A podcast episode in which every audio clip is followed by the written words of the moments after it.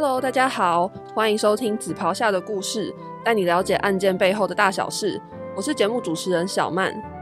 社会中时常存在权势不对等的情况，比如主管对下属、老师对学生。那这种权势呢，一旦被有心人士利用的话，就可能会让缺乏权力的一方陷入痛苦的情绪中，甚至被伤害。在今天的节目中，我们邀请到曾经办理过相关案件的卢慧珍检察官，以及电影《童话世界》的唐福瑞导演，来跟我们一起深入讨论这个议题。让我们掌声欢迎两位。好，那我们先邀请卢检跟听众自我介绍。嗯，大家好，呃，主持人唐导及各位听众，大家好，我是屏东地检检察官卢慧珍。啊，我是四十八期司法官训练所结业，然后民国九十八年就分发到屏东地检署服务，至今已经迈入第十三年了。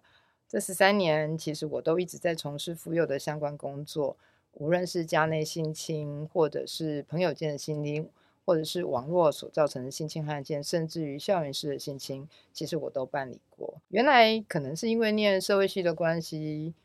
天意之下转成了法律系，又天意之下再来当了甲官，所以我对这份工作其实基本上是有一定的，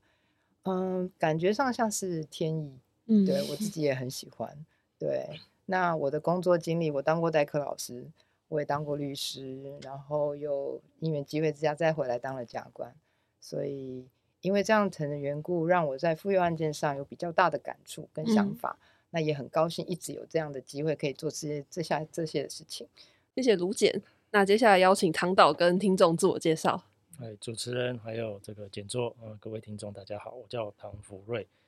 那我过去在台湾其实已经念到了法律硕士，那毕业以后就当了律师，职业五年。那后来考到了这个教育部的公费奖学金，所以就跑出去，跑去美国念电影。对，那这当然这个是出于呃，我一直以来从从在学生时代其实就很有兴趣，就是喜欢写东西，喜欢拍东西。那我的创作方向目前呃，主要还是以这个跟法律相关的故事为主。嗯，那目前主要的作品有两部，那一部是我最近前阵子写的一个长篇的法律小说，叫做《八尺门的辩护人》。嗯，那他是他是在探讨死刑还有族群的问题。嗯。那也已经改编成影集了，那目前正在后制当中。那第二个比较就是跟今天主题比较相关的是这个一个电影长片，叫做《童话世界》。嗯，那它的主题就是全是性交。嗯，那这边工商广告一下，这电影是这样，电影会在今年的这个十月七号上映了，希望大家有兴趣的可以啊多多捧场，谢谢。嗯，谢谢唐导。那根据我们节目的惯例呢，都会先讲述一个真实的犯罪案件，然后让大家去了解我们今天想要讨论的主题。所以想要先邀请卢简跟听众分享一下这个案件的过程，还有这个案件到底发生了什么事情。哦，当当时我收到这样一个案件的个案的时候，其实我一直在想，哇，糟了，我要怎么讲？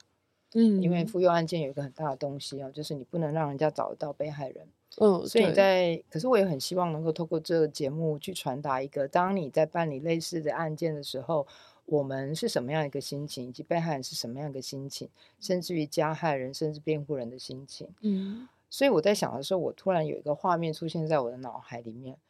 我办过一个案件哦，有一个女，我记得那个女生跟我说，我应该是第二次还是第三次才看到那个被害人。嗯，她跟我说，检察官，我觉得我好脏。这是一个校园性侵的被害人。嗯，这个案件的起源呢，来自于，嗯，哎，不好意思，为什么会顿头？因为我要想一下，会不会被大家找到他？嗯，没事没事，我觉得去识别化是很重要的一件事情。对，其实其实他在那个事情的发生当时，他因为大哭，所以他勇于表达他自己，所以学校就通报了。嗯，当时只有个案一个。哦，跟大家讲一下，我办了这么多年的妇幼案件，举凡校园式的妇幼案件，都不是来自于警方的移送，也不是指挥案件。所谓指挥案件，是说可能透过检察长或主任们指分，请你去办这个案子，都是透过一个减速的方式。所谓的减速，就是我们有一个减少重复成作业要点里面有规定，一定的案件类型，我们就进入减速。那所谓减速，就是尽量能够在第一时间内去跟被害人。呃，询问被害人之外，也能够在尽量减少被害人的询问，不要让他对这些被害的情人重复不断的在回想回想，造嗯成被害人的伤害。嗯，所以原则上，这种案件一开始都只有一个被害人。嗯那这个案子后来我找到了不止一个被害人。嗯这个被害人跟我为什么说他跟我讲好脏这件事情，我会觉得对我来讲很大的想法就是说，那个案件类型其实当他讲出来的时候，我们只有一个被害人，但是他事实上一个学校的团体，那加害者呢是属于一个师长的角色的地嗯。位。那事实上，这整个过程当中，这个师长给予他的，他这个这个学生在学校是备受师长喜爱，嗯，所以当时发生的时候，小女生自己心里面只是觉得这可能是老师对她的喜欢，嗯。她搞不清楚，以她的年纪，她并不清楚这样的行为、这样的触摸、这样的的的方式其实是不对的。嗯。她觉得这是一个老师喜欢我我的表现，嗯所以他并不觉得。当有一天他发现，哎，老师不是只有对我，还有对其他的同学的时候，他才觉得说，怎么会是这个样子？嗯那发生后之后，因为这原来他感觉到是一个爱的事情，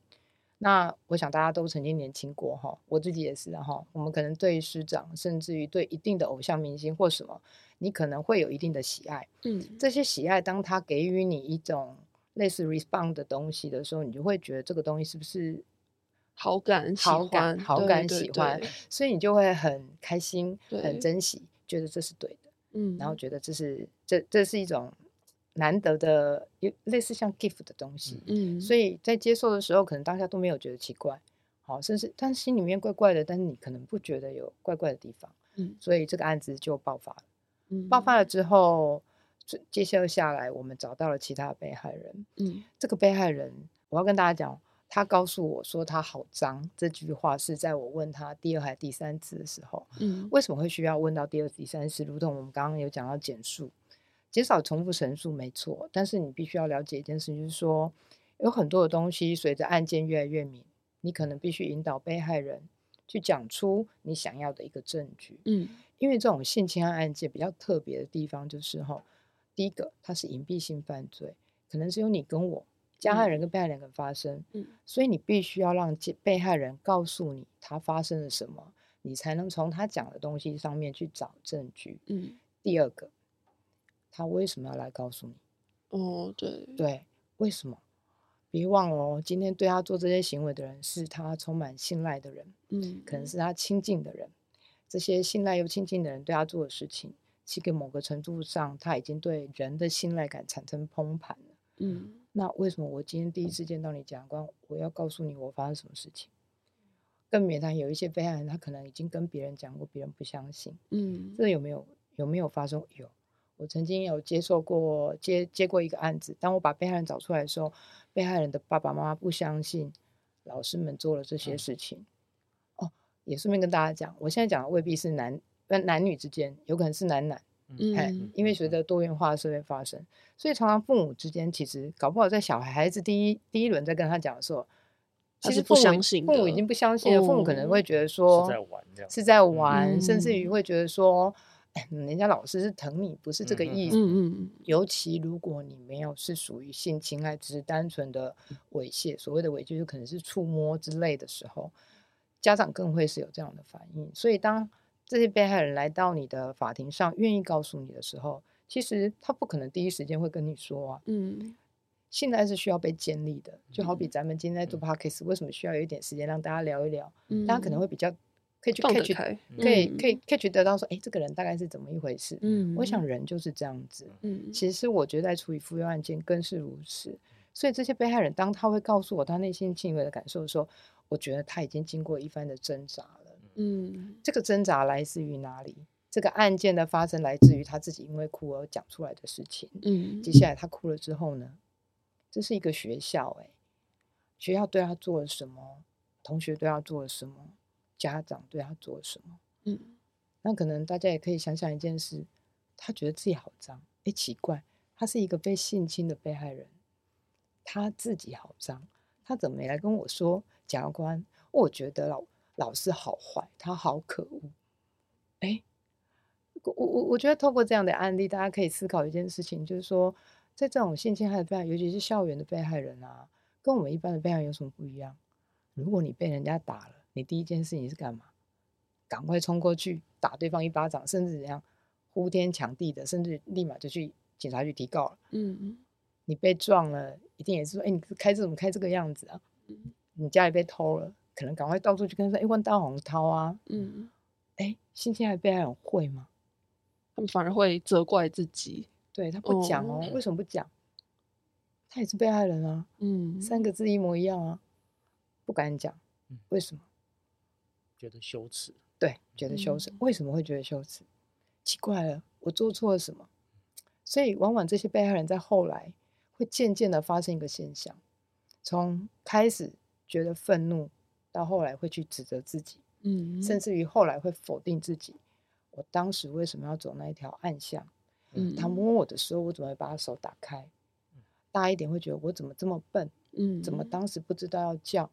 检察官问我怎么没有求救？嗯对我怎么没有求救呢？检察官问我，我有没有跟任何人说？我没有跟任何人说。对我怎么没有跟任何人说呢？嗯我要讲这些事情，就是说，其实性侵案件的被害人，其实他的心里面跟我们一般人不一样，一般的被害人非常的不一样。所以你在跟他 talk 的时候，其实你是需要花时间，嗯，你必须透过他告诉你他脑袋瓜里面原来认为不是证据的证据来告诉你，所以信赖感的建立就变得很重要，因为他已经崩盘在前面了。嗯这个案子其实更让我感觉到的是，我以往在办妇幼案件的时候，我很少会去问你最近怎么了，嗯因为这个小女生的关系，所以我接下来我只要第二次、第三次，我都会问他们怎么了。嗯怎么了？这句话其实我想知道她发生什么事情。嗯透过知道她分成的心情，他会告诉你她分享她的心情的时候，或许我们也可以做一些事情，就是让她知道说，其实，比如说像这个女生跟我说，她觉得好脏，我问他说你为什么会这么认为？他告诉我说，他觉得，因为妈妈说，女孩子如果一旦被不一样的男人发生性关系，其实你可能以后就会没有人要。学校老师在看他的时候，总觉得他怪怪的。哦，这是他妈妈跟他说的话吗妈妈吗？跟他说的话。哦，我电影里面有写到，嗯，是不是？你看，嗯，因为其实其实被害人的困境是多重的啦，对有来自于呃他的就就业就学呃就学的环境，嗯甚至家里面也有，对所以这个嗯呃呃我们就这样就这样简作讲，其实有时候很难理解他们内心的过程是什么。嗯，嗯对，所以所以我会觉得说，办理类似这样案子的时候，其实你可以透过跟被害人之间的沟的的沟通与了解，其实你可以让他讲出他想讲的东西。那他讲的东西，那些东西最主要是，当然以我的以我的观点，我当然是为了案件，因为我需要证据嘛，嗯，我必须引导他愿意告诉我，他可能不对证据的概念没有像我们念法律那么强，但是问题是我必须要去了解他讲到底是真的假的。嗯然后透过证据的堆叠来确认这个这些事情到底是真的还是假的。嗯但是我会把这个个案讲出来，觉得哎，现在大家可以了解，就是说，哎，校园性侵害，对我这个案子是什么？就很简单，就是一个老师性侵害小女生的案子，嗯，因为一个小女生的关系，所以我我又找到其他的小女生。嗯那我要为什么会告诉大家说，哎，他觉得他好脏，另外两个，另外其他的小女生如何呢？哦，我告诉你，另外两个呢，来我这里都非常的生气，嗯好、他们还是很生气，嗯对，因为妈妈说师长这样是不对的，哦，所以可能其实家庭的影响嗯是很大的，没错哦家庭的影响是很大的。嗯然后另外这条女人，因为她是被找到的，嗯因为我的习惯性就是，我觉得校园的案件有个特殊性，这样讲不知道会不会教育被教育部告告。我觉得当你收到一个个案的时候，你可能不能够相信你只有一个被害人。嗯嗯嗯他跟一般我们的特殊性，就是因为它就是一个全市的团体，嗯它这个团体里面有有有有上有下，嗯。那小孩子对老师其实是充满很多不一样的情怀嗯。跟感觉的，所以当你有发现这样，就像我们在看待被害人，如果是儿童，嗯，或被害人如果他可能是属于智能障碍之人，我们就可以了解到说，加害人可能他的行为模式跟他的方式可能不会只有单一，这是我办案的一个多年来的一个想法。嗯。今天会想要再顺便讲这件事，是因为我希望如果有机会，大家可以听到这个 podcast 的时候，或许当你们发现有类似的个案的时候，大家未必未必要把它当做一个单一的事件，嗯嗯，单一的事件，因为可能它后续可能带来有点会类似像整个抓粽子的感觉，嗯。对，但但但但是我我们又回到我们主题来上来讲，就是说这个小女生跟你讲说，我觉得我很脏，那当他讲很脏的时候，我们能做什么？我想第很多人的反应就是呆了，那很多人就说：“哎，你你无聊，你干嘛问这么多？”我会讲这句话的原因是因为，其实啊，办案办案当中，其实你口时候是必须要跟当事人建立信赖关系的，嗯你要让他知道说你可以帮他什么。那但是这个帮忙不是我帮你，是你要帮你自己。嗯怎么帮你自己？你要告诉我你发生了什么。对，我觉得妇幼案件里面最主要的是被害人愿不愿意来告诉我们他发生了什么。嗯。那像刚刚其实卢检有提到几个重点，比如说权势性交，可能是师长对于学生，或是其实这些被害人他内心是有很多纠结的，他对于喜欢，然后可能对于呃崇拜啊，他是有很多不确定的。那这边也想要请问唐导的是，其实呃这样子的情节或是这样子的故事，有没有跟你的电影有哪一些有呃相似的地方，或者邀请唐导可以跟听众分享一下这个电影的大纲啊故事这样。是呃，对我我想可能先分享一下这个童话世界它的大概故事是什么，那嗯大家比较了解说就是呃接下来我们讨论的方向。那其实刚刚简作讲到了很多东西，我我们今天第一次见面，但是很我我说实在话，刚刚讲的这些东西跟我的电影有非常多雷同的地方。嗯但我认为这部分并不是因为我在参考某些特定的个案，而是它嗯其实是一个通盘的的的的的现象。嗯那童话世界它的故事主要是在讲这个一个，它的主角是律师，一个中年男性的律师。我觉得性别其实在这些故事里面其实也重要的是很重要，所以他是一个中年呃事业有成、家庭圆满的一个、嗯呃男性的律师。嗯他有一天接到了一个这个师生的性侵案件，他赫然发现说，这一个加害人，也就是这个被告，这个老师呢，是他过去刚出道的时候，他是菜鸟律师的时候，曾经替这个老师辩护过。嗯那当时也是发生一样的事情，就是师生性侵案，所以他等于嗯是这个故事它有一个前后的时间点不同，就是有个现在一个过去的是呃呃呃呃回忆交错。嗯那等于我们看到他在过去是帮着被告辩护，嗯那如今他有一个机会，他当他要想要赎罪，他过去曾经在这个案子里面犯了一些错误，嗯所以说他现在的立场有一点改变了，他现在反而是帮着这个被害人提出告诉，也就是嗯说我们所谓的告诉代理人。对，那呃，简单来说，他是一个律师的赎罪的故事。那其实我觉得有几点可以呃，就是按照刚刚简做分享，我觉得有有蛮有趣的一个一个当然很重要，就是说每个被害人的面貌都不一样。那这个故事里面出现了三个被害人，嗯。那这其实是我呃故意设计的，就是我觉得这是一个很重要需要呃被传达的东西，就是说我们会对被害人有一个特定的想象，但实际上现实生生活里面，现实的法庭里面，每一个被害人的面貌都不一样，他们对于他们面对恶害时候的反应，他们后续处理的的情绪的状况，嗯。会因为他的环境，会因为他的家庭，会因为他遭遇到的人，他会有各种不一样的呃呃呃反应出来，所以嗯那我觉得这是一个非常重要的，我们必须先理解这一点。嗯那也是童话世界里面一个呃蛮契合刚刚简作讲到的这一个一个一个故事的情节。嗯，那再来就是说。我我讲我讲我自己的故事比较轻松啊，因为没有所谓的识别性，因为因为它是完全原创，啊，是是 真的好可怕。对，它是完全原创。那再来就是呃，电影里面想要探讨的主题，就是所谓的这个意愿的关的的的的呃，这自由意愿的这件事情。嗯那因为在法律里面，其实它在区别说有我们要判断这被害人有没有意愿，当然很多标准嘛，他的年龄，然后他的他的这个呃加害人使用的手段的太样等等之类的。那今天的主题既然是讲到权势关系，那这个东西就是其实就是法律里面最模糊的啦，因为它不是用暴力，它不是有任何的可能客观物理上的手段，它是一个一个一个动态过程，一个相处。他在嗯他在这个学校里面，师长和嗯学生。那我的故事是补习班师生，那其实这个东西其实就是它很模糊，所以说就变得非常争议。嗯对，那呃，这这个是我呃简介我的故事啊，也是跟回应一下刚刚简卓提到的他这个分享这个案例这样。嗯嗯，那其实刚刚有提到一个重点，是在跟被害人，比如说想要问出证据，或是想要帮助他的时候，其实建立信任是很重要的。这边也想要问卢简的是，你是怎么跟被害人去建立这个信任的？因为我觉得可能对他们来说，像你刚刚有提到，他们前面已经被伤害过很多次，他们的内心是痛苦的。那要怎么样去建立一个让他们感到舒服并且信任的关系？嗯，就如同一开始我在介绍我自己啊，我觉得我比较像欧巴桑的人。欧巴桑是什么？就是说你可能隔壁隔壁的鸡生了小生生了小鸡了没啊？或者是隔壁的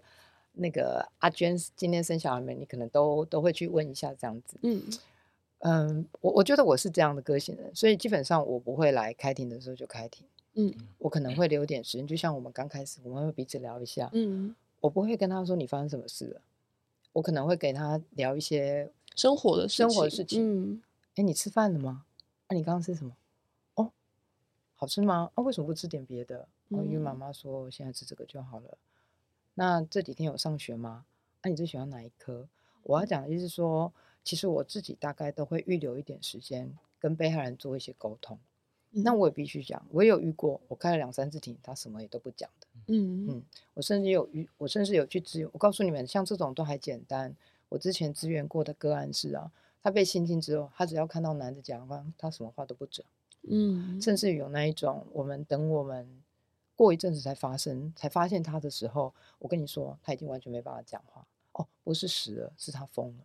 你可以了解哦，像这种被害人的状况很多，嗯所以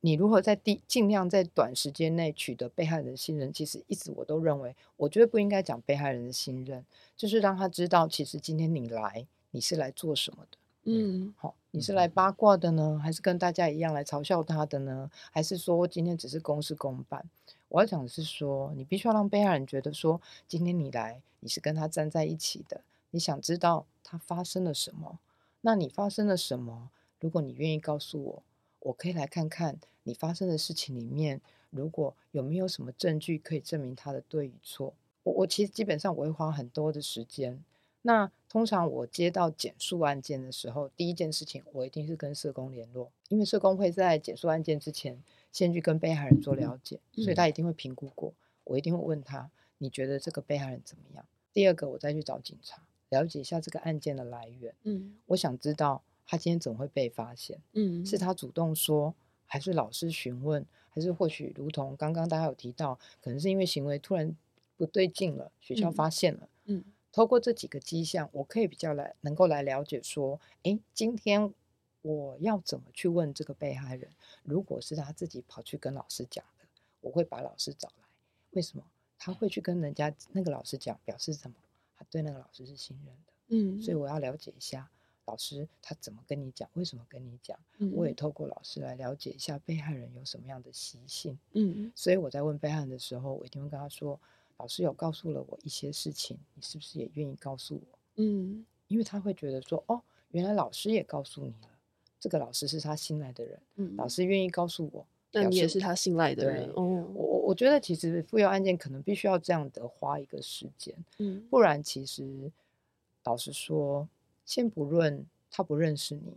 如果我们用很刻板的印象这样子去在法庭上问，其实有可能不会说。嗯那再回归，你怎么想要让他讲？我觉得环境也是个因素，就好比我们今天在这种这么粉红泡泡在的温馨的录音室的录音室里面，嗯，听众可能看不出来，我们刚来的时候还以为我来参加《我爱红娘》，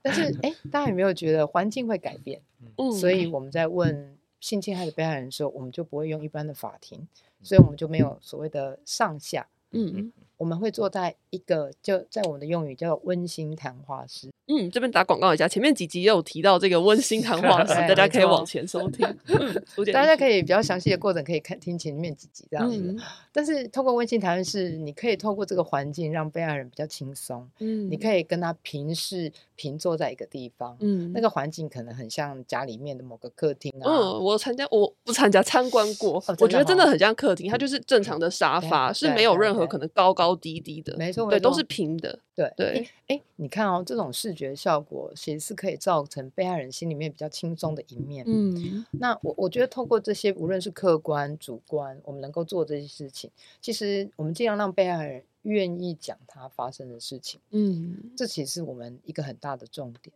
嗯，对。那我想，可能有些听众听到这边呢，或许会想到一个词，叫做煤气灯效应，英文叫做 gaslighting。那它的解释呢，大概就是说，加害人常常会扭曲受害者眼中的真实，进而去控制对方，然后控制对方之后呢，再去操纵情感。那所以接下来也想要请问两位的是，两位觉得煤气灯效应跟校园性侵案件的关联性，还有想要请教两位的看法。那这边我先邀请唐导来跟大家分享，可以就电影的情节来跟大家分享。OK，呃，就像我刚刚讲的，这个电影故事的这个主要的案件，当然就是补习班的师生的这个之间的全是性交的问题。嗯那所以说，呃，我我我我个人其实因为我在国外念过书，那嗯我我我在台湾很少听到人家讲煤气灯效应，但我在国外其实基本上非常听到 gaslight 这个东这个名词，他们、嗯。他们也会用别的，就比如说操控、man man manipulate 这个东西，嗯。这个这个这个词去形容这样子的关系，所以呃，这也是我觉得这是今天在这边分享这东西一个很重要的意义啦，就是说，呃，或许大家应该有更多人意识到这个东西，嗯然。后才有办法在生活中辨识出某些人的手法。嗯对那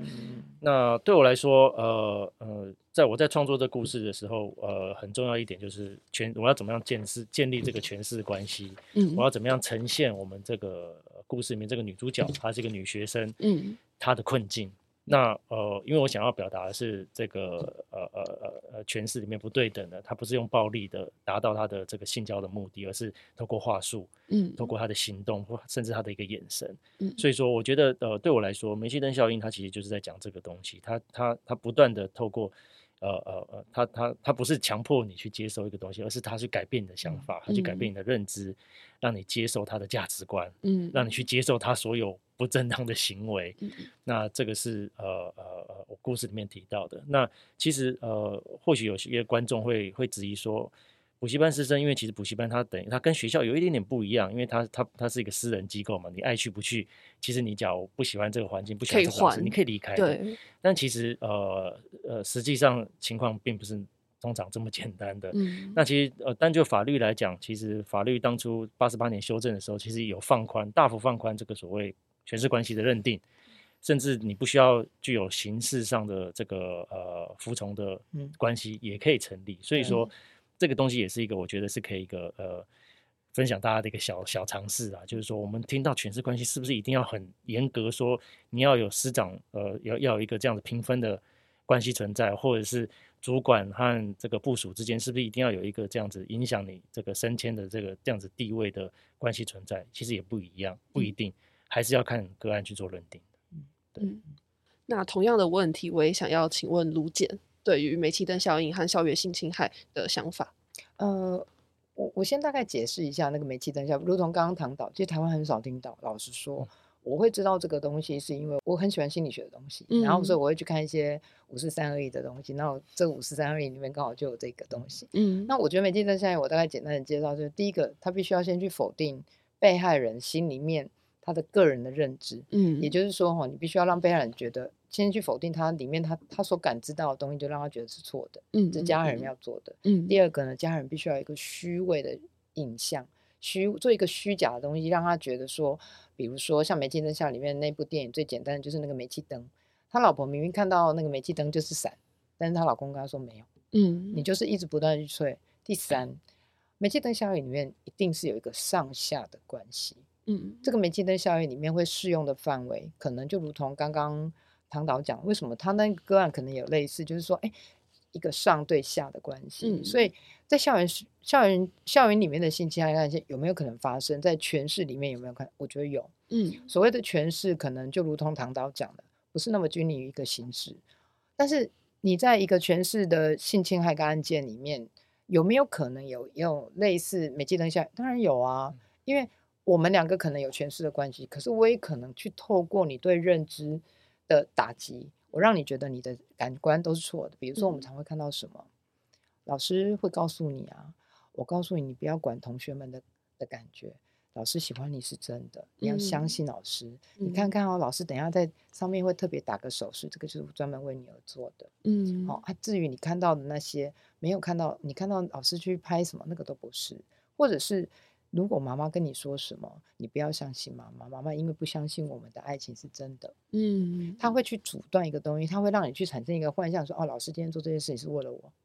好、老师今天做了什么事情是我什么，嗯所以我会觉得这种类型的东西，其实在校园里面也是有的。嗯那我可能想要回应一下刚刚那个唐导讲的补习班，我认为啊嗯，补习班里面本来就有可能会出现这个东西嗯。补习班老师哈，哎，这样会不会又被告？有大家些 大家仔细看一下嗯，补习班老师是在挥洒，除了他的专业知识上，还有个东西叫什么？风趣幽默，他的个人魅力，对对对对对对对，个人魅力这种东西，在老师们里面有没有？也是一样有啊。嗯嗯嗯所以，但是你面对的确实就是一群未成年的孩子，嗯他们的心智成熟度就没有像一般大人这个样子。所以，为什么法条要两百二十七条要这样规定十四岁以下的刑罚跟十四到十六岁的差别？嗯我觉得那是有原因的，嗯，因为这些人都处于一个性心智尚未完成的状况，属于一个我们必须要保护的课题。嗯所以其实我觉得，即便可能听众认为说你有补习班，你可以去换补习班，可是大家不要忘了哦，其实往往你去这个补习班上课，其实一旦有老师跟学生这种上下关系存在，其实那个存在的一种权威性，它在你上补习班的时候就在了。嗯对，你可以选择我不要上，没错，但是不要忘了他讲的话，你信不信？信啊！啊，你不信，你干嘛去补他？嗯对不对？因为你补他，你就会觉得我来补这里，我才会考得上，才会考得好，不然你来补什么？嗯嗯，讲白话文版，它就是一种什么权威，权威，嗯因为这个人讲的东西会考，这个人讲的重点是重点，对，所以我觉得应该以这种观点来看，而不是以这个场所的形态，它是一个补习班，是一个私立、国立或者是公立的差别。嗯嗯，那在案件讨论的最后呢，我想要请问卢简的是，因为我想我们的听众可能呃年纪可能跟我一样，可能大学刚毕业，或是甚至是已经有孩子的爸妈。那当我们在面对可能十四到十六岁这些未成年的小朋友，他们可能对于爱、对于性的观念还在建构，但是他们也是有可能每天到学校去会接触到老师啊，会接触到补习班的老师，然后对他们产生一些情愫。那想请问的是，卢简对于像这样子的小朋友，我们身为心智成熟的大人，应该要怎么样去给予他们一个正确，或者是说给予他们一个嗯，让他们不要落入这样子诠释性交的一种状况？诶这个问题确实还蛮沉重的。嗯，好难哦。因为我觉得我自己好像 对于爱跟喜欢的建构也还在建立中，即便我已经是一个法律上的大人，但是就觉得这题嗯好难。我我我已经是法律上的中年人了，但是我还是觉得好难，因为你知道，喜欢跟爱这件事情，我觉得是人的天性。嗯对我，我觉得你要怎么跟他说这是对或不对，嗯，我倒觉得我比较倾向一件事情，就像我一开始都在讲，你要怎么让他说。我觉得身为父母的我们啊，我觉得有一个东西蛮重要，就是说你要告诉他对或不对，前提还得孩子愿意跟你讲。嗯他不告诉你，你哪知道他在喜欢谁？嗯，嗯嗯，对不对嗯？所以我觉得这不如我们回过头来，我们该怎么让我的孩子愿意告诉我他怎么了？嗯我们当他告诉你怎么的时候，我们该怎么去回应这些事情？我比较觉得是这样，因为其实在我很多的个案里面啊，我老实告诉大家，尤其像校园式的性侵害案件，对他们伤害最大的，除了是其他的老师们，接接下来就是父母。嗯我曾经有在一个法庭上哈、感触非常非常深，有一个女孩子被被性侵，她可能被陌生人轮奸。嗯我记得她的父亲在法庭上告诉我说：“检察官，我不要告了，啊，你也不要再弄，我们觉得你就不要再吵了。”可是我有点觉得，为什么？你知道他在法庭上啊，不是，反正这个找不到个案，这是我的。他在法庭上告诉我说，因为我觉得这是一件很丢脸的事情，我希望不要再调查，这是丢脸的事情，我们丢脸的事情就不要再讲了。嗯被害人在旁边，我听了百感交集。嗯对，百感交集的原因是什么？我看着孩子在旁边发抖，他说我也不要告，但是我是我会觉得说，哎，所以其实或许我们可以或用用另外一个角度来看这件事情，就是说，你不要来告诉他这是一件丢脸的事情，你可以告诉他，虽然发生啊，我们来看怎么处理，嗯怎么处理？为什么？为什么现在性侵害被害人往往都不愿意讲？因为大家都在告诉他，这是一件丢脸的事情。嗯嗯他丢脸在哪里？我常常在想，丢脸在哪里？今天是你去勾引他，还是怎样？啊，勾引他有错吗？我觉得我好像可以分享一个觉得丢脸的原因，因为我以前国中被同学霸凌，大概嗯两年多，嗯然后我当时也是都不敢选择说出来，然后我觉得丢脸的理由是因为我觉得我没有能力保护我自己，就我会觉得可能保护自己是一个。大家都可以做到的事，可是我不但做不到，我还让别人欺负我，所以我嗯就觉得很丢脸，不敢说。所以我想，或许虽然我觉得校园霸凌跟呃全是性交不太一样，但我觉得可能被害人的心理就是觉得自己怎么没有保护好自己，所以会很自责。哎，我觉得小曼讲的很好，这就是我要讲的接下来。你知道，被害人有一部分后来就是会责备自己，嗯我怎么可以让他对我做这种事情？嗯我怎么可以走进那个巷子里面？我那一天为什么要穿短裙？嗯我那一天为什么没有叫？这就是我讲的哦。我们的性侵害被害人，他们心态的转变会从一开始的愤怒，到后来的自责，嗯甚至于羞愤，他们会转而去反反思自己，我哪里做错了。他嗯甚至于久而久之就不会再觉得是被害人的可恶，是自己的错。嗯就像小曼讲的，我不敢讲的原因是我怎么没有办法好好保护自己？对对，因为可能随着时间的经过，他如果没有得到一个很正向式的引导，他就会觉得这些的错是来自于自己。嗯尤其在我们的整个讯问过程当中，所以我自己其实老实讲，在我自己来讲，虽然这个可能跟主题没有很关，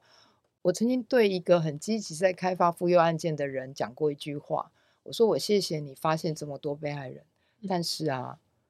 发现虽然是重点，你要如何去辅助他们才是将他的将来才是更更大的重点。嗯他以前可能只需要在自己的黑暗面里面躲在那里就好了，可是你把他挖出来哦，他信任你，告诉你，他不代表他他觉得你可以告诉全世界。嗯当这个东西一旦摊在阳光下的时候，你应该是要教他如何在这个阳光底下活下来。嗯所以我我我我才会觉得说，那活下来有什么样的方式，怎么继续走下去？其实我觉得司法就像很多人透过画画在做心理治疗，我觉得司法制度如果能够让被害人真的去了解这一条路会怎么走，我觉得那是另外一个疗愈的过程。所以像我自己，如果那个案件里面无论起诉或不起诉，在我问完最后一次的时候，我一定会跟被害人说。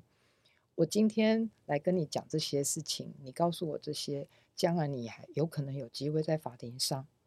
还会被不一样的人再问一次。嗯当他们在问你的时候，我们就实话实说，但是你要勇敢。如果你觉得你讲的是真的，那你就继续的讲下去。嗯如果你这些人无论怎么问你，都不要觉得他们在伤害你，其嗯实他们在帮助你，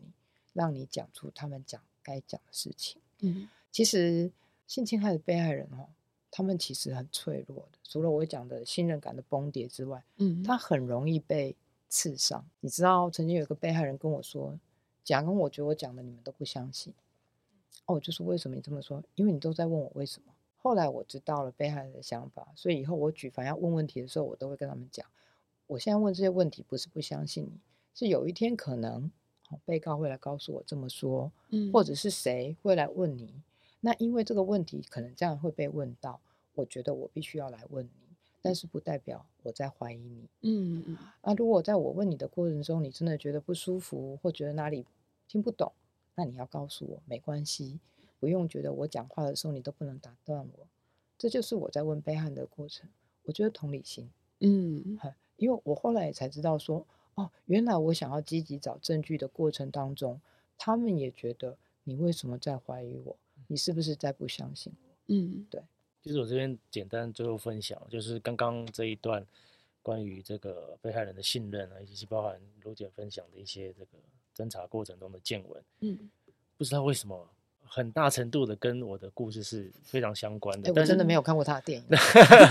我们我们今天也没有特别讲到太多关于关于电影的细节，所以、嗯呃，但是我我我我转念一想，其实这应该就是所谓性侵案件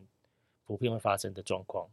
不同的性侵案件，其实呃呃，检座基于他的他这个检察官的立场，他会遇到的问题，其实就是他他他就每个案子他都会发生，所以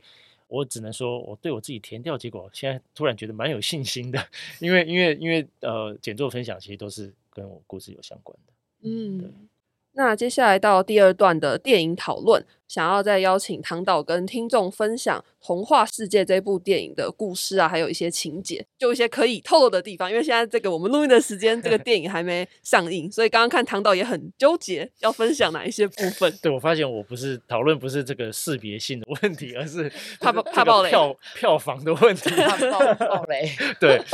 那呃我呃因为我是童也是《童话世界》这个电影的编剧了，那所以我觉得我可以更具体讨论一些我当初人物设定。的一些想法，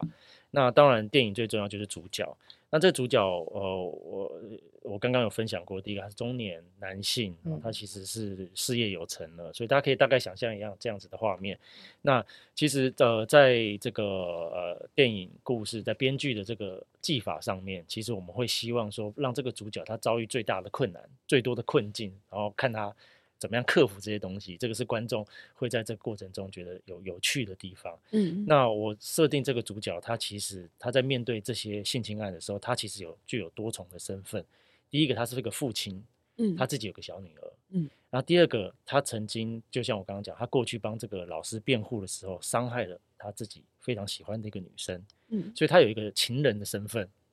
再就是说，他同时是一个律师，所以他的专业身份呢，让他。让他有一个矛盾的这个这个地位，在于说他曾经是这个辩护人，现在反过来他要变成要帮助被害人啊提出告诉。那他过去为这个老师处理这个案件，他见闻的一些事情，有没有可能造成他职业伦理上的一个冲突？嗯，那这是他的另外一个身份。所以我把这些东西加诸在他身上，他是父亲，他是一个情人，他是一个律师，他有他自己的伦理要求。当这些东西全部 加在他的身上，他要怎么样去处理？怎样面对这个困境？那是这个故事的重点。那当然，我们会在这个电影里面，我我我写了一些法庭的戏。那我们也可以透过这个律师的角度，从他的观点去切入，说被害人他会在司法程序里面，从一开始警询、警察局在做笔录的时候，到最后在法庭上，你会面对什么样的问题？刚刚简作有分享到，其实很多被害人他其实。必须要面对不断的重复的一样的问题，他要去不断的去回想那些不堪回想的一些回忆。那这些被害人他们的心境、他们的困境是什么？那这是这个故事里面我在做人物设计上面的时候的一个重点。嗯，对。那刚刚在唐导的分享中，其实我想听众朋友应该也会想起一本书，叫做《房思琪的初恋乐园》。因为刚刚唐导说，其实你也在这个电影里面是编剧的角色，所以也很好奇，唐导当初在构想这个剧本啊，还有故事的时候，有参考哪一些案件，或是哪一些书籍啊，或是文章吗？呃，其实呃，我当初。在要开始写这个故事的时候，我当然就呃访谈了很多我身边的亲友。嗯，那其实这对我来说是一个很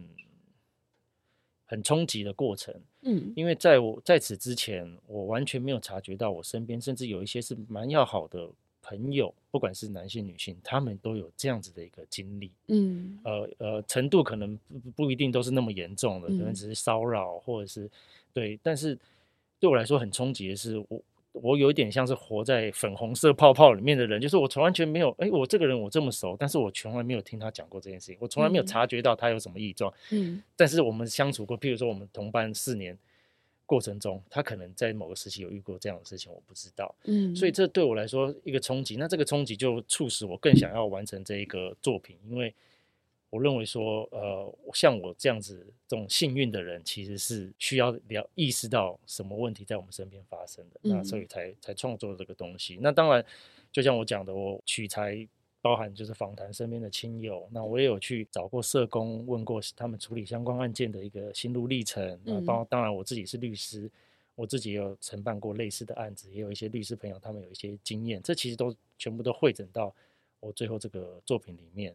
那当然，主持人，你刚刚提到这个房思琪这这本作品，那其实当然他也我不可讳言的了，他一定也是我这个创作过程中有有去去阅读的，然后去去去思考过的案例。但是他的案例比较特殊，原因在于他没有一个呃最终的一个司法判决，所以说我认为我们要说参考这个案例，参考这个女作家或包含她的作品，这件事情本身是危险的，因为没有人可以判断真相是什么。所以我后来其实是我是呃抱持的一个戒慎恐惧的心态。我说，我认为说我创作的故事主要还是从这些我访谈填调过程当中这些对象他们的一个普遍会发生的情况，这个通案的一个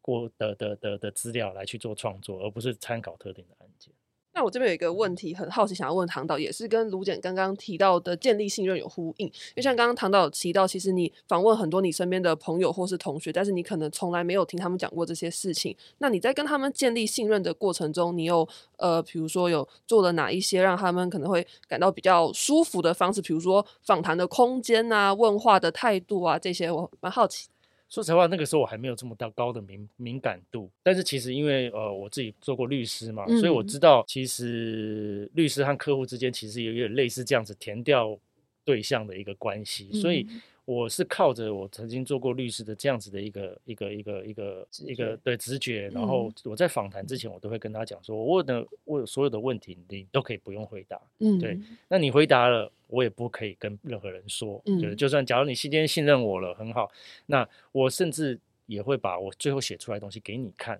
假如你觉得说不妥，你觉得会让人家有不当的联想，嗯，我都非常尊重他们的意思，嗯，那这个是我在填掉之前就会先跟对方讲好的东西，对，那那尤其是访谈到社工，因为他在处理案子也会有识别性的问题，那我也都会先跟他们说好，说。这个东西你可以不用跟我讲名字、时间、地点什么，你都可以模糊，甚至造假都没有关系，因为我需要的并不是那些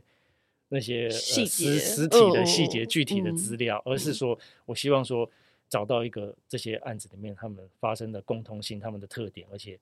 呃需要让人家知道的东西。嗯，我可以分享一下哦，当然可以，对不起，不会不会，因为刚刚唐老讲那个，我我很有感。嗯，就像唐老刚刚一直讲一件事情。或者是说主持人提到说跟房思琪，其实老实说，他就是很多人的日常。嗯，为什么这么讲？你问了之后，你发现原来你身边有这些人遇过这些事情。嗯，那其实对我们检察官来讲，尤其是妇幼主任，他就叫做日常。所以那些东西在补习班发生的，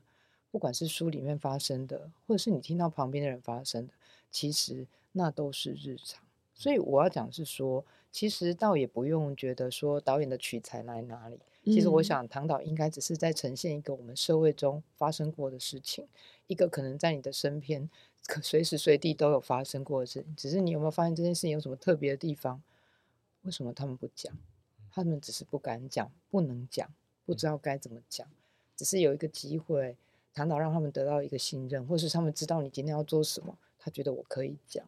所以，我我待会就会觉得说，从这个观点，你可以去反反思一件事情，就是说，其实它没有什么特别的地方，它只是在我们身边里面发生的一些事情。嗯，对。所以我觉得这就是一个性侵案件蛮特别的地方，因为它其实都一直都在，只是哎，我们都没看到。嗯，对，是，对。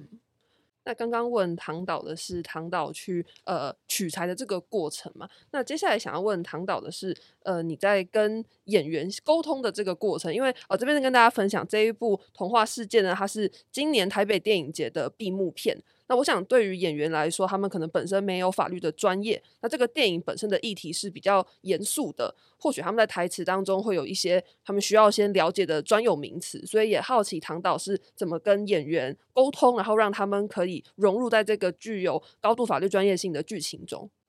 我我得先说，这一次我合作的演员都是非常非常棒、非常专业的演员。那对他们，他们其实呃，当然这个东西题材很冷硬。法条也是不是很容易亲近的东西，但是这个在在一个影剧作品或者是或者是文学作品里面，其实呃，我认为最基本最重要的东西还是在于人的感情了。嗯，对，那人的感情是互通的。譬如说，你被害者会有什么样的情绪反应？那甚至我我会说，律师经验甚至是一个普世的感。普世的感受，因为大家看过很多电影、电视剧，我们都了解说，一个律师你在承办案件的时候，你会遭遇到什么样的一个伦理冲突，一个一个内心的矛盾。所以比较难的，反而不是在于让他们了解这些感情，因为感情是互通的，反而比较难的是在跟他们讲解释这个条文。但解释条文相对来说是容易的，因为我们就坐下来花时间，剩下就是对我会解释清楚，剩下就是背诵的问题。嗯那其实呃，张孝全还有尹欣他们都是非常专业的演员，他们他们一旦理解了背起来，其实就有那个感觉了。嗯而且我经常跟他们讲，你就看我嘛，我怎么讲话，因为我就是律师，我本身就是律师，嗯所以你说实在话，律师也有很多不一样的讲话的方式，然后他们的思维逻辑也有很很多不一样。我也有带过这两个，因为他们主要是演律师角色，这两个演员也有去找过呃呃律师去做访谈嗯，然后然后去了解一下，哎，其他律师他们是怎么看待性侵案件的。嗯所以透过这个过程，他们他们理解法条了，他们了解这个人物的感情了，其实对他们专业的演员来说就没什么问题了。嗯，那刚刚问唐导的是跟演员的沟通，那接下来我好奇的是唐导跟观众的沟通，因为我想其实很多观众都是跟我一样的法律素人，那要把这些艰涩的法律条文啊，或是把唐导想传达的一些观念转化成容容易理解的台词或是场景，我觉得这个跟观众的过程应该也是蛮困难，而且尤其是你在拍摄的时候，你可能不知道观众到底会怎么想或怎么看，所以这个问题也想要请教唐导。哦，这个问题问的太好了，因为其实我觉得，我虽然是做过律师，然后写这个法律题材的故事，但是有时候法律背景反而是一个障碍，因为我会有盲点。我认为我写的这个台词大家都懂啊，我我在刚接这个节目的时候也会这样，对，就觉得嗯 就觉得，哎，这个台词讲这有什么问题吗？但嗯是一般人听不懂对演员在看说，导演这个可以可以换个方式讲吗？我爸妈也常听不懂我在讲什么，对对对，那这个就是编剧的功夫啦，就是说嗯你毕竟提到了很多专有名词，那你必须要在这故事里面去做解释。当你需要解释的时候，一个很重要的的的这个要达到目标，就是让人家不着痕迹，就是让人家没有发现你在解释，在这个剧情的推进的过程中，他们自然而然明白他们在干嘛。明白了他们在讲什么，从简单的开始解释，然后再 往更深入的概念再去再再去再去发展。那这跟编剧当然是有很大关系啦，就是你要想想尽各种方法去潜移默化，让他们嗯了解他们在干嘛。但是我自己觉得，今天就算呃一个好的故事啦，就算观众不理解其中专业的术语，他们也要能够理解这些人物在干嘛。只要他们能够嗯理理解他们各自的冲突，他们的动机是什么，他们遭遇了什么困难，然后他们要怎么解决。只要他们能够理解他们这这这些人物他们的的的的情感对他们的情感，嗯其实故事就好看了。嗯，因为我们其实看很多好莱坞电影，譬如说讲一些投资的名词，就譬如说讲一些甚至是德州扑克的一些专有名词解释，其实基本上我我是看不懂了，但是嗯它不会阻碍我去享受这个故事，因为我很嗯明白参与在其中人他们会遭遇什么样的情感上的冲击。嗯，那这次在电影里面呢，唐导是选择以律师的角度去看待这个案件。那我们刚刚是听到卢检是以检察官的角度分享，所以接下来也想要请问唐导的是，那你觉得在检辩两方的这个观点有什么样的落差？其实我觉得这是童话世界这个故事一个很特别的地方，因为我设计这个主角，他过去是辩护人，站在被告这边，嗯现在他是站在被害人这边作为一个告诉代理人，所以我们透过他的眼、他的观点，我们可以看到各种不同的，就是不同两边不同的思维。作为一个辩护人，他要怎么样去提出这个诉讼策略，要怎么样去答辩？那作为告诉代理人，我要怎么样去收集证据？我要怎么样协助这个被害人，他能够在法庭上面对那些尖锐的问题？就是他这个故事很特别的地方，因为他主角就是基本上他就是两个立场他都带过，所以我在创作的时候其实有点人格分裂，就是 看了很多资料，然后哎这边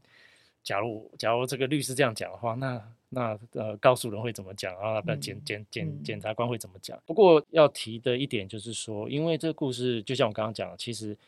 对于检察官这个角色反而比较没有那么多琢磨。所以说，呃，主要还是以律师的观点出发去看，嗯。其中最大的落差啦，就是说呃作为检察官还有作为律师一个最大的落差，这边可以稍微再讲具体一点，透露一点可能跟剧情有点关系的东西，就是说我们刑法它在这个性呃妨碍性自主罪章修正八十八年修正的时候，其实是一个很大幅度的更动，嗯。但是呢，这个我们这个主角呢他非常聪明，他嗯他在他他的那个年代是已经法律已经修修改了。嗯但是他非常清楚知道说，法律即使修正，但是假如人的观念没有变的话，其实很多的过去那个时代的一些呃诉讼策略还是可以使用。他甚至利用这个东西来去攻击被害人。嗯，也就是说，我们今天法条规定是一回事，但是我我只要能够让这个哦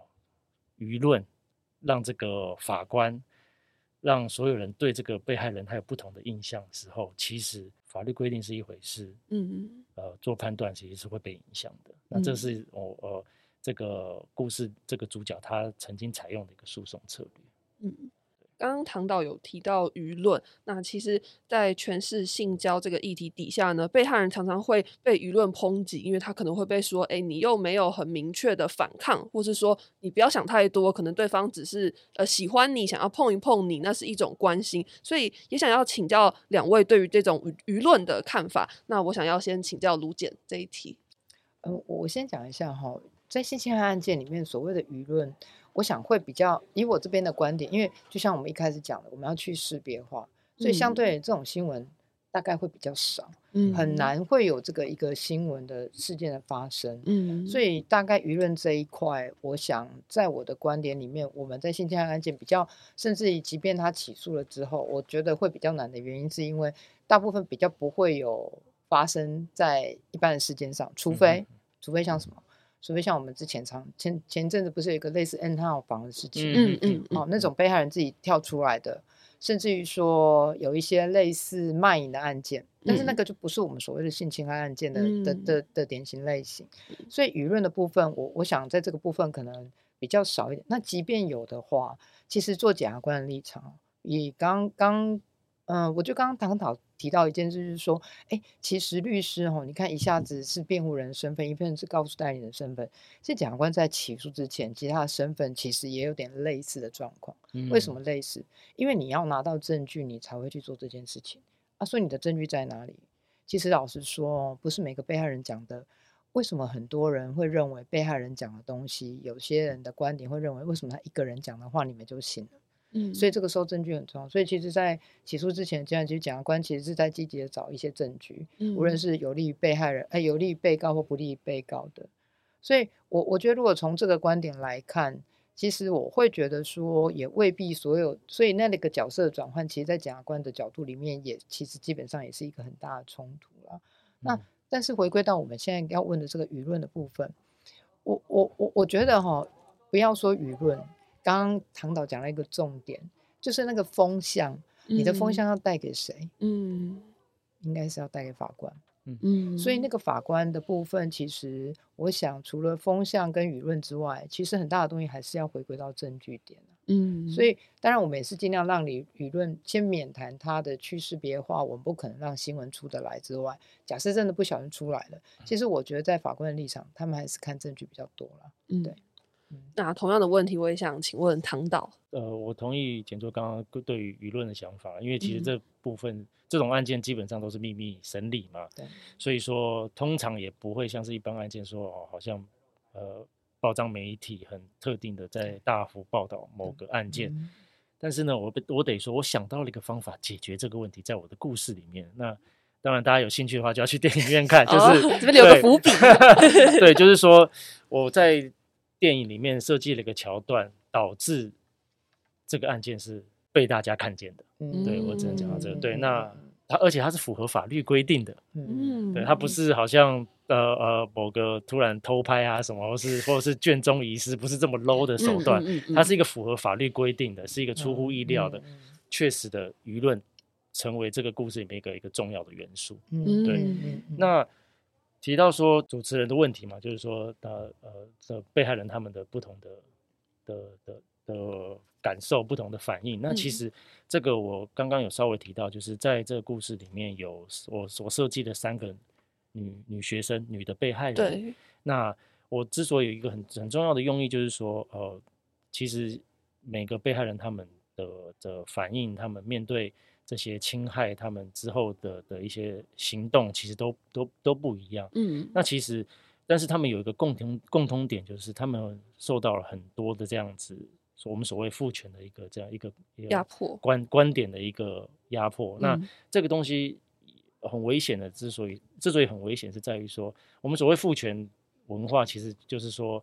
呃女性是一个附属的附属的地位，对然后性是传宗接代的，不能够有欢愉，不能够享受，不能够有欲望。再来就是说你。你必须长幼有序，服从嗯权威，这就所谓我们我们的父权的文化。那嗯这样子文化会带出来一个很危险的东西，就是说，呃，这样子的观点底下，呃，女性的被害人她是有一个完美的形象的。嗯简单来说，你必须要反抗，对，你不反抗，我们就嗯觉得说，哎，你是不是合同意意的、开心的，你必须要穿着这个呃保守保守，对，嗯穿着得体。对，嗯再来就是说，你的平常的行为要检点，嗯对不对？嗯你不能够哦流连夜店，或者是这、嗯这个我半夜还在外面鬼呃闲晃，嗯那这些东西渐渐形塑出来说，我们对被害人有一个完美的形象的时候，在司法上它就会产生一个问题。对于这些司法专业人员，他们就会去质疑这一点。嗯对你这个被害人怎么样怎么样，他可能是合意的，但是更危险的是，对于这些被害人，他们会开始自我怀疑、嗯，自我质疑、自我压抑，他们会觉得说，我的我我是不是做错了？我的我的感受是真的吗？是对的吗？或许这是很很正常的事情。所以说，这就是我这个故事想要想要提出的另外一个一个一个问题了。我觉得这样的思考必须是，不论是我们我们平常这个这个呃，在看待这这这种事件的一般的民众也好，甚至也希望说，假如你有遭遇到类似这样子情况、这样子骚扰或侵害的情况，这些被害人他们也必须要有这样子的一个醒悟，说其实。呃呃，我们是不是都过度的质疑了自己，过度的压抑了自己的想法？嗯嗯，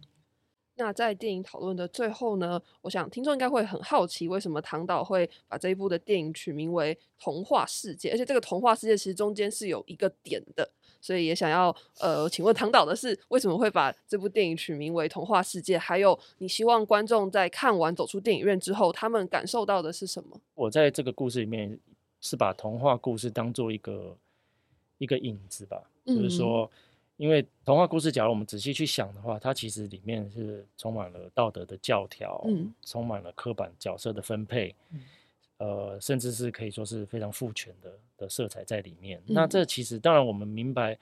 童话故事它其实有一部有很大一部分的作用是父母在在教育小朋友嘛，这是一个教育的方式，甚至是一个恐吓的方式。你假如不这样做，你就会没有办法获得好快乐的结局，呃对对对，快乐嗯结局。那这嗯其实是我我我在创作的时候，我突然觉得说，这个东西其实它就是一个诠释关系里面的一个话术，嗯有点像是老师会对学生讲的，甚至啊也呃父母对小孩子讲的，甚至是我们主角律师对客户讲的。嗯因为我们的这个主角他为了要等于简单来说，他为了要要报仇，嗯所以他其实个人情感在里面，他不断的对他现在的这一个客户这个女学生，她在不断催眠说我们一定会赢。嗯那这东西其实是非常争议的，嗯对。那其实就是想要透过这样子的一个童话故事来去来去传达这样子权势关系里面的话术。那当然就是希望说能够提醒观众啦，就是他们看完以后，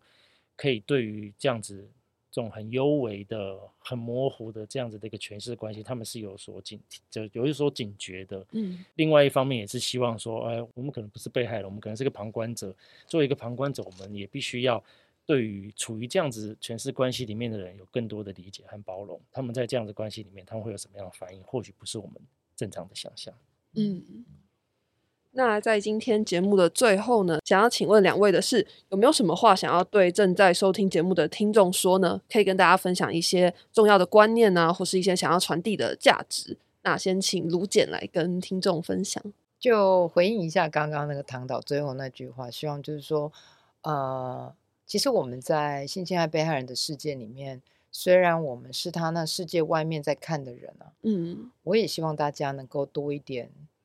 呃，这个要怎么说？用同理心也好，就是说，其实我们可能不是他的，我们跟他不处于同样一个环境，但是或许我们可以去多一点包容跟同理心，嗯也不要让自己无形当中变成了另外一种的加害人。嗯嗯其实，如同刚刚你你那个主持人在问那个唐导有关那个童话世界这个这个电影名字的时候，其实我第一次听到这个名字的时候，我就如同说，我我觉得那个点点的真好。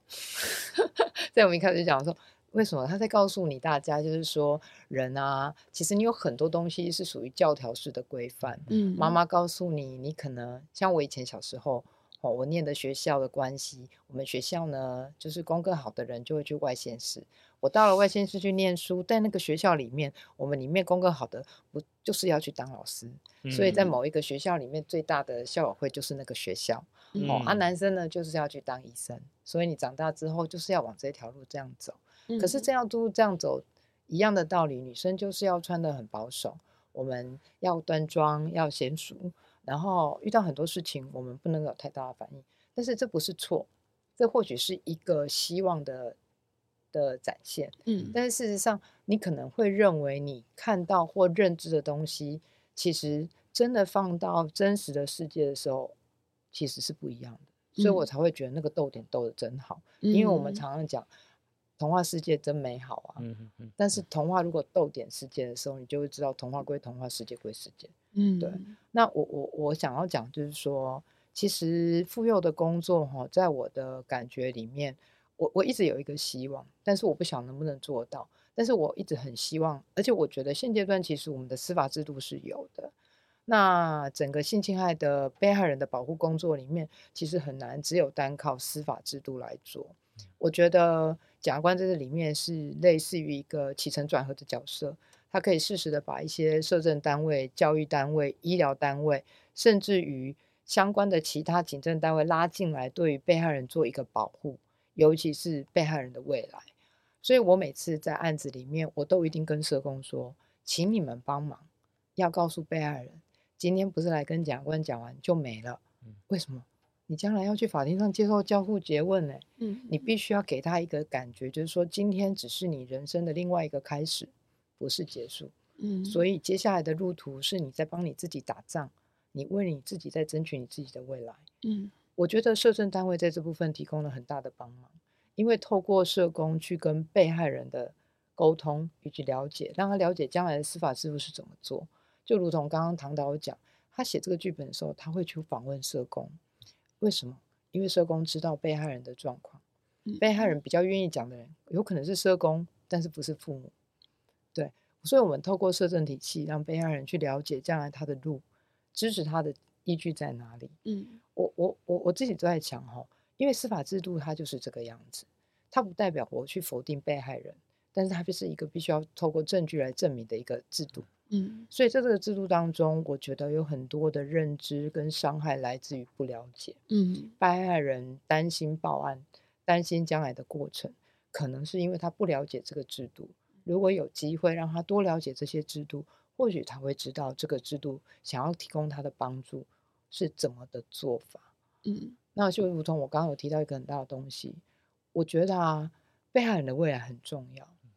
啊，怎么样重要法？不是你一直讲好重要好重要，我觉得有个东西啊，叫做疗愈。过去曾经有一个很有名的女作家，她写了一本书。我记得那本书的重点主要讲述她被性侵的过程。我记得她里面讲了一句，她她曾经接受访问讲一句话，我好有感。她说啊，当我把这些事情摊在社会上的时候，我把它写完了，我觉得我才被疗愈了。所以表示什么？当她摊在这个社会上的时候。我们是不是也可以透过其他？他是透过写作，有的人透过画画，有的人透过智商，会不会有一天，一个非常温暖的司法程序，可以让我们的被害人也透过这个司法得到另外一种疗愈？他觉得这里还给了他，不是单纯的只有公道，嗯，可能还有一些未来。所以最后我这里想讲，就是说，我觉得我们能做的其实没有像我们想的这么少。其实台湾是一个很有爱的地方。我觉得有机会，大家可以做更多，所以我觉得我们的司法制度也是，而且我觉得我们现在其实就已经在做了，只是没有被知道而已。嗯，对。那同样的问题呢，也想要请问唐导有没有什么话想要在最后跟听众分享？嗯，就是其实今天呃主题是全是性交嘛，那当然我也分享很多电影的情节的设定，然后我呃做收集资料的一些想法，那。我最后结语反而想要讲一点跟电影相对来说比较没有那么大关系，但是我认为也是一个蛮蛮值得去思考的问题，就是说我们对于被害人当然会有很多想象，就是我刚刚讲到的所谓的完美的被害人这样子一个典型。那其实我们对加害人有一定的想象。那当这种刻板印象出现的时候，其实危险在哪里？危险就在于第一个，我们可能没有办法辨识出披着羊皮的狼，嗯对吧？因为其实大部分会发生问题的都是这种看起来不像加害人的加害人。嗯，对。那第二个当然就会是另外一个观点，就是说，呃，有可能会因此产生冤狱，也有也现对最近也蛮就是近几年也开始有这样子的一个。一个声音出现了，对，那因为这东西，呃呃，强制性交是一个隐蔽性的犯罪嘛，所以说各说各话情况之下，我们要怎么样不无往无重？那这个是我们，我觉得是一个我们可以再进一步再往下更深思的问题，就是说我们对于加害人的刻板印象是什么？怎么去辨认它？怎么样去透过不断的挑战这样子的一个边界，这样的一个想法，然后让。更接近一点所谓的所谓的正义，嗯，对，那所以呃简简单的结语就是说，呃，其实简单的就是说偏见嘛，就是我们司法程序里面当然是我们要尽量避免偏见，嗯，那所以说我们对于偏见这个东西，我们时时要刻刻要警惕。看完电影以后就觉得说，嗯。反思一下，我过去对于 某些案件、某些人的想法是正确的吗？这样子的偏见，因为因为唯有我们不断去去去去质疑这样呃偏偏见是否存在，我们才能够确保说我们对于被害人的评价也好，对于这个被告的这个惩罚也好，并不是出于个人的好恶嘛，我们也并绝对不是出于某些刻板印象所生的这个我们的我们的个人的喜好。嗯，那我觉得这是呃，当然这。讲的比较空泛一点啊，就是说，就是希望说能够，呃呃，大让大家意识到偏见这个东西。嗯，对。那其实我最后想讲的是，我其实很能理解刚刚唐导说的偏见，因为其实我自己在主持这个节目的过程，然后透过可能访问每一个来宾，我也发现说，其实我过去的确是可能对于被害人或加害人是有一个既定的印象，或是说我会在没有意识的过程中。讲了一些可能对被害人来说是二次伤害的话，但我以为是关心，但那其实都是出于一种我的不理解。所以，呃，最后也想跟大家说的是，呢，就是其实很多陷入权势性交的被害人，他的内心已经感到非常的痛苦了。如果再让他可能接收到一些社会舆论的谴责，或是可能来自家庭的不理解，其实反而会让他推向一个他更不敢站出来勇敢的替他自己发声。那尤其是因为加害人常常是他的长官，或是是他难以得罪的人，所以他又很难在第一时间说出受害的经历，甚至可能会被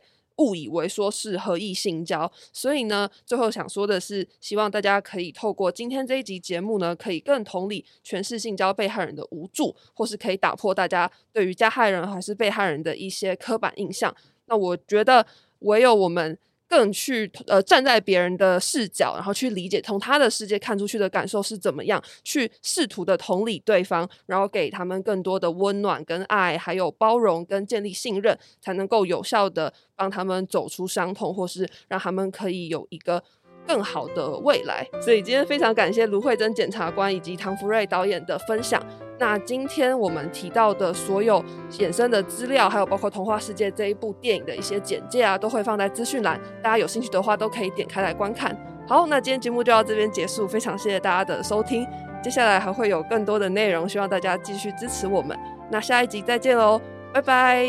拜拜。